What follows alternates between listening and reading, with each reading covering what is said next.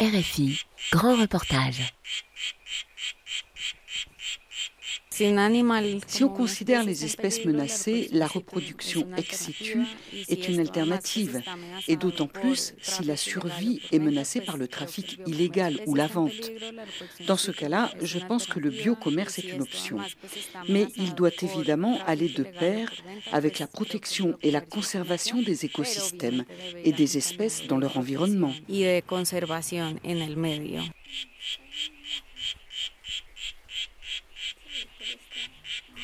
Et si l'élevage pouvait sauver des espèces menacées en luttant contre le commerce illégal d'animaux? En Colombie, deuxième pays avec la plus grande biodiversité au monde, chaque année, des milliers d'animaux sauvages sont capturés pour être revendus illégalement. Parmi les animaux très prisés des collectionneurs, des grenouilles vénéneuses, la grenouille Lehmann. Alors un éleveur tente de freiner le trafic en reproduisant ces espèces. Sorte de ferme d'élevage pour éviter que les animaux ne soient prélevés dans leur milieu naturel. Et si l'élevage pouvait sauver des espèces menacées, c'est un grand reportage de Najat Benrabah et Charlotte de Beauvoir.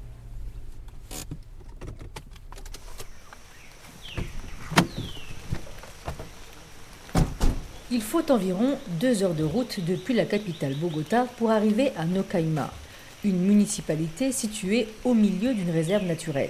On y trouve les 3 maisons de l'entreprise Tesoros de Colombia, les trésors de Colombie. Avec la pluie, le chant des grenouilles résonne partout.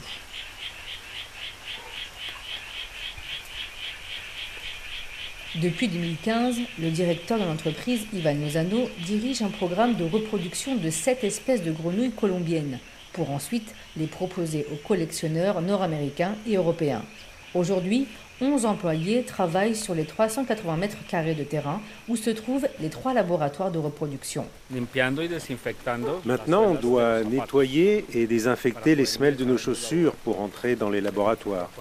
Soyez très attentifs à cela. Évidemment, ne touchez à rien. Même si nous allons nous laver, nous désinfecter les mains quand nous entrerons, nous ne devons rien toucher dans le laboratoire.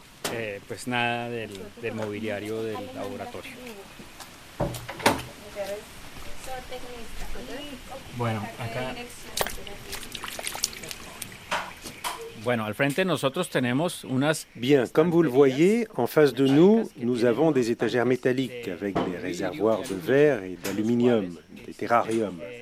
À l'intérieur, nous avons recréé l'écosystème colombien. C'est un peu comme une reconstitution d'une forêt tropicale.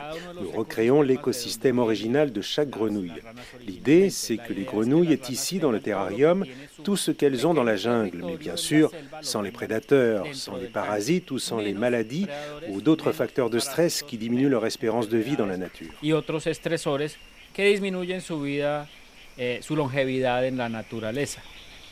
Ivan Lozano a été le directeur du centre de secours dédié aux animaux sauvages à Bogota. Il connaît donc bien les procédures utilisées pour lutter contre l'extinction d'espèces menacées. Toutes ces grenouilles sont destinées au marché dit de biocommerce. Après le contrôle des autorités colombiennes, elles seront enregistrées comme espèces vendues légalement et originaires de Colombie. Depuis la création de l'entreprise, nous avons exporté entre 5000 et 6000 grenouilles, enfin depuis 2011, date à laquelle nous avons pu obtenir des grenouilles truncatus. Concernant les ophagas, nous en reproduisons plus ou moins un peu plus de 200 par an. Celles-ci, en plus de celles qui se reproduisent en permanence, là où nous les avons déjà vendues, ont permis d'arrêter complètement le trafic.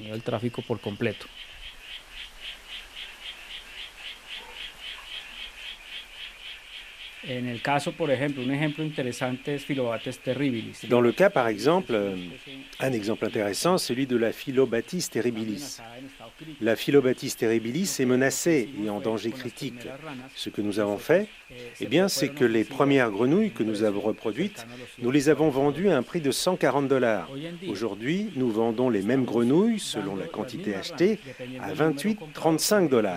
Le but est de faire en sorte que la grenouille sauvage n'ait plus de valeur économique intéressante pour les trafiquants, c'est-à-dire que ce soit plus cher de les extraire de leur habitat dans le Pacifique colombien que de les acheter à Tesoros de Colombia.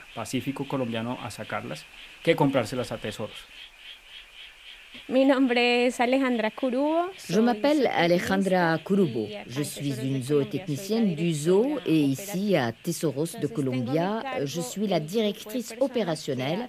Donc, je suis responsable du groupe de personnes qui rend possible la reproduction de tous les animaux que nous avons ici. Justement, cette petite grenouille que vous voyez là, qui s'est installée dans un tube, eh bien, vu sa posture en position assise, c'est probablement la femelle et elle va pondre des œufs. Voyons si on peut mieux la voir.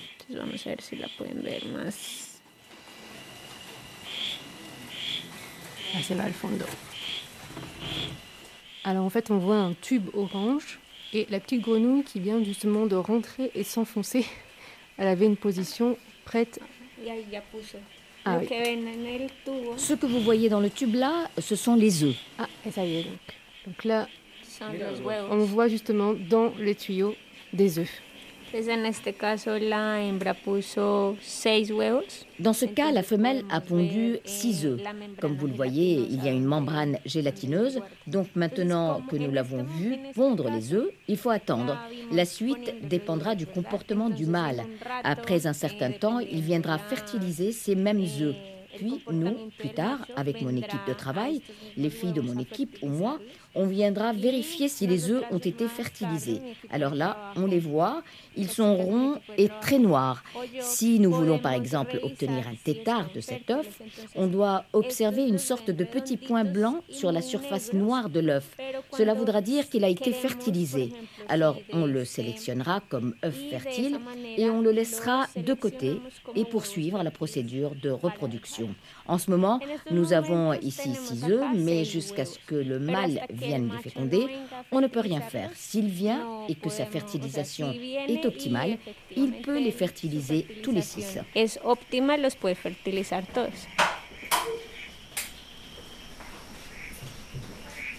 En moyenne, les prix de vente des grenouilles de Tesoros de Colombia varient entre 45 et 900 $ l'unité.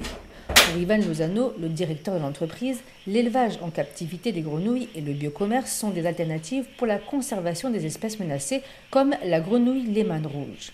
Elle est classée comme espèce en danger critique par l'Union internationale de la conservation et la nature, et on ne la trouve que sur un territoire très réduit d'un versant des Andes, à peine 10 km².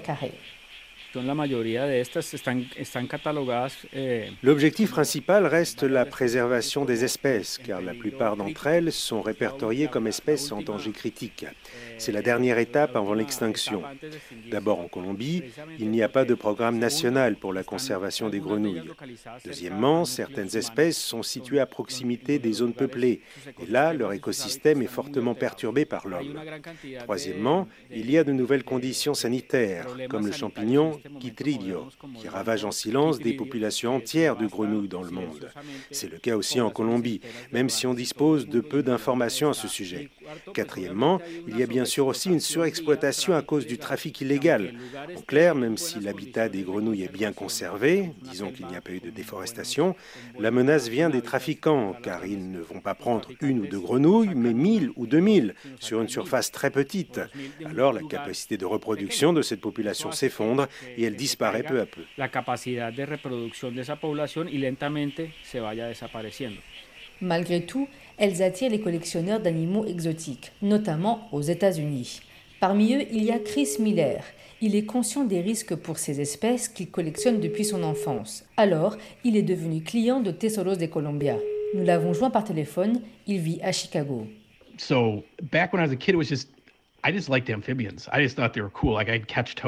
Je m'intéresse aux amphibiens depuis que je suis petit. J'ai toujours été entouré de serpents, de salamandres, de crapauds et de grenouilles. Il y en avait beaucoup dans les jardins des maisons de mon quartier et c'était familier pour moi. En plus, les bébés entraient souvent chez nous. Un jour, un voisin m'a donné une grenouille toute petite. Elle était si mignonne. Les couleurs de ces grenouilles sont incroyables. Bleu, jaune, orange, noir et rouge, des couleurs rares. C'est un peu comme une pêche miraculeuse. C'est quelque chose que j'ai toujours trouvé génial et fascinant. Plus vous en avez, plus vous apprenez sur leur habitat, sur la manière de les nourrir et aussi sur leur mode de fonctionnement.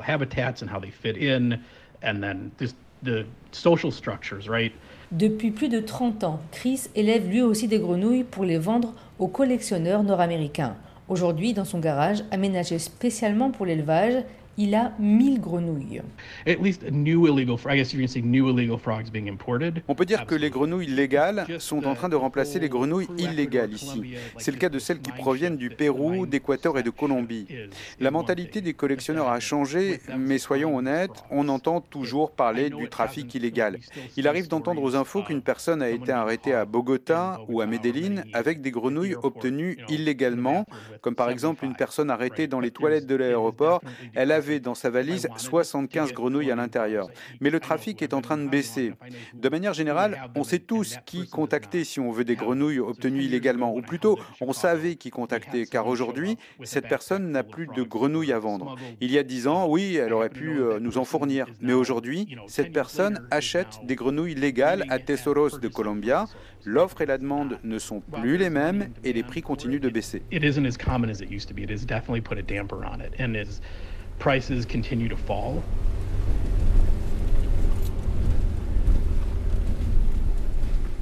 Mais le travail de Tesoros de Colombia ne fait pas l'unanimité. L'entreprise se heurte à de nombreux détracteurs, comme les autorités environnementales du département de Risaralda, où se trouvent certaines des grenouilles qu'elle reproduit.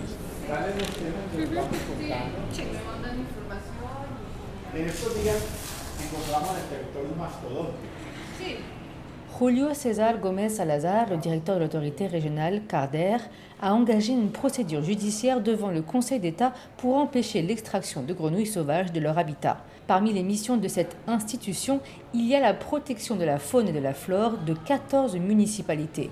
Au total, cela représente 360 hectares de terrain, dont 40% sont dédiés à la conservation des forêts. Notre organisation est responsable de la protection de l'environnement dans le département de Risaralda. Elle utilise et recommande son propre protocole scientifique concernant la capture d'animaux sauvages. Il y a une procédure spécifique à suivre. Parmi les conditions de ce protocole, il y a le fait de se rendre sur le terrain et de faire une consultation préliminaire auprès des populations locales sur ces espèces. Ensuite, il faut un inventaire de la faune et de la flore présentes sur le territoire. Après cela, il faut faire une étude biologique sérieuse.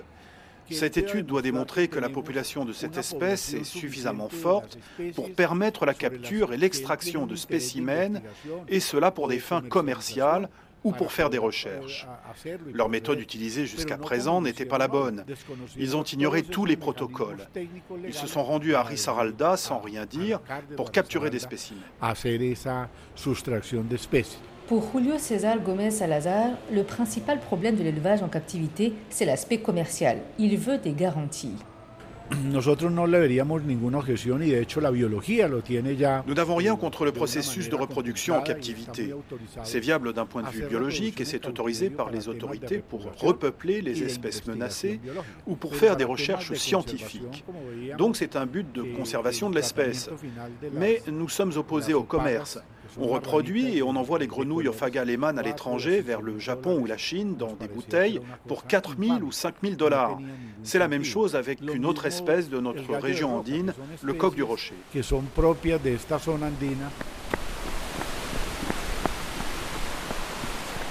Aux eaux de la ville de Cali, une équipe reproduit également des grenouilles sauvées du circuit de trafic illégal pour ensuite les réintroduire dans la vie sauvage.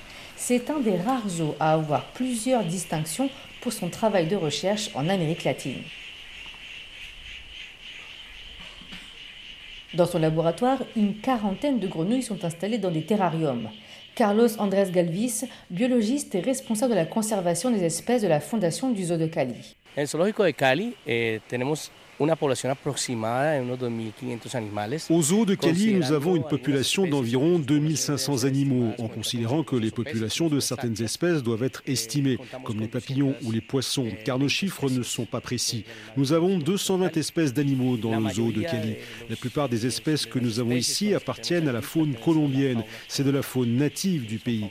Le cas de Lehmann est très spécifique et urgent. C'est pour cela que nous le faisons. Sa survie exige déjà cette action immédiatement. C'est donc l'un des rôles que jouent les zoos dans le monde. Depuis le début du programme du zoo, plusieurs grenouilles ont été réintroduites dans la nature. Au total, l'an dernier, 57 ont été libérées. Dans ce laboratoire, la nouvelle génération est en reproduction dans 16 terrariums. Une fois adultes, quelles sont les conditions pour qu'on puisse les réintégrer dans la vie sauvage et puis finalement, comment vous les préparez à ça? Une des premières conditions, c'était libérer dans la nature des grenouilles encore jeunes. Pourquoi? Eh bien parce que nous pensions qu'en les libérant petites, quand elles commenceraient à se nourrir, elles produiraient les toxines nécessaires à leur protection. Ce sont des toxines qu'elles développent pour se protéger des prédateurs. Alors, au cours de cette première libération, nous avons libéré à la fois des grenouilles jeunes et d'autres un peu plus âgées, de quelques mois, un peu plus développées.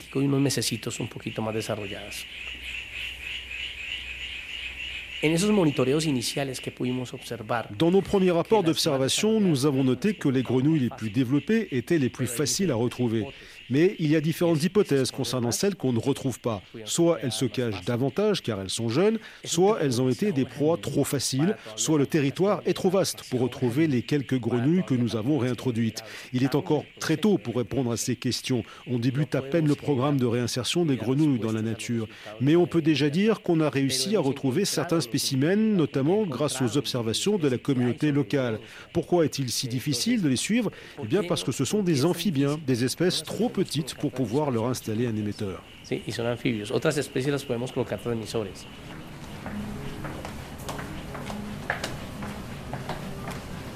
Le pays andin abrite 700 espèces de grenouilles, dont 160 sont menacées d'extinction, selon l'Institut Humboldt. À Bogota, Milady Betancourt est devenue une spécialiste des grenouilles. Cette biologiste est docteure de l'Université de Los Andes et ses recherches lui ont permis d'établir qu'en 40 ans, plus de 80 000 grenouilles ont été victimes du trafic illégal. En principe, je crois que pour toute espèce menacée, la reproduction ex situ doit être envisagée à la fois à des fins de recherche, comme pour examiner les possibilités que cela offre en termes de commerce. Il faut aussi bien évaluer si cela génère un impact réel sur les populations d'animaux. Donc le biocommerce, en général, je pense que c'est une alternative, s'il est bien fait. Si on considère les espèces menacées, la reproduction ex situ est une alternative, et d'autant plus si la survie est menacée par le trafic illégal ou la vente. Dans ce cas-là, je pense que le biocommerce est une option. Mais il doit évidemment aller de pair avec la protection et la conservation des écosystèmes et des espèces dans leur environnement. Aujourd'hui, on estime qu'il ne resterait pas plus de 5000 grenouilles Lehmann en Colombie, une espèce endémique du pays. Le risque de disparition est donc élevé. Il faut se poser la question de base. Pourquoi tout ce trafic existe? Généralement, dans les régions du Pacifique, les gens n'ont pas beaucoup d'options pour subvenir à leurs besoins. Et on parle bien des besoins basiques, vitaux. Donc, si nous y présentons un projet ou une initiative de conservation et qu'on n'offre rien en retour aux communautés locales pour qu'elles puissent survivre, le programme est inutile. Un discours ou de belles paroles sur la préservation de la nature ne suffisent pas là-bas à Nchicaya, face à des gens qui peuvent vous dire « Non, je n'ai pas d'argent pour faire les courses cette semaine ».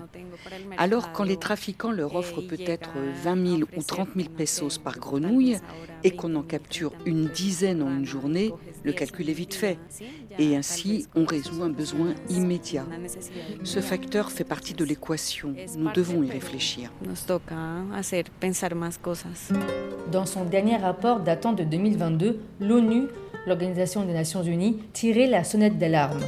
On estime que le trafic illégal d'espèces sauvages est l'un des plus importants au monde avec le trafic d'êtres humains et celui de la drogue. En Colombie, en 2021, la police a saisi près de 19 000 animaux qui devaient être vendus à l'étranger. Et si l'élevage pouvait sauver des espèces menacées? Un grand reportage de Najat Benrabah et Charlotte de Beauvoir, réalisation Eva Piedel.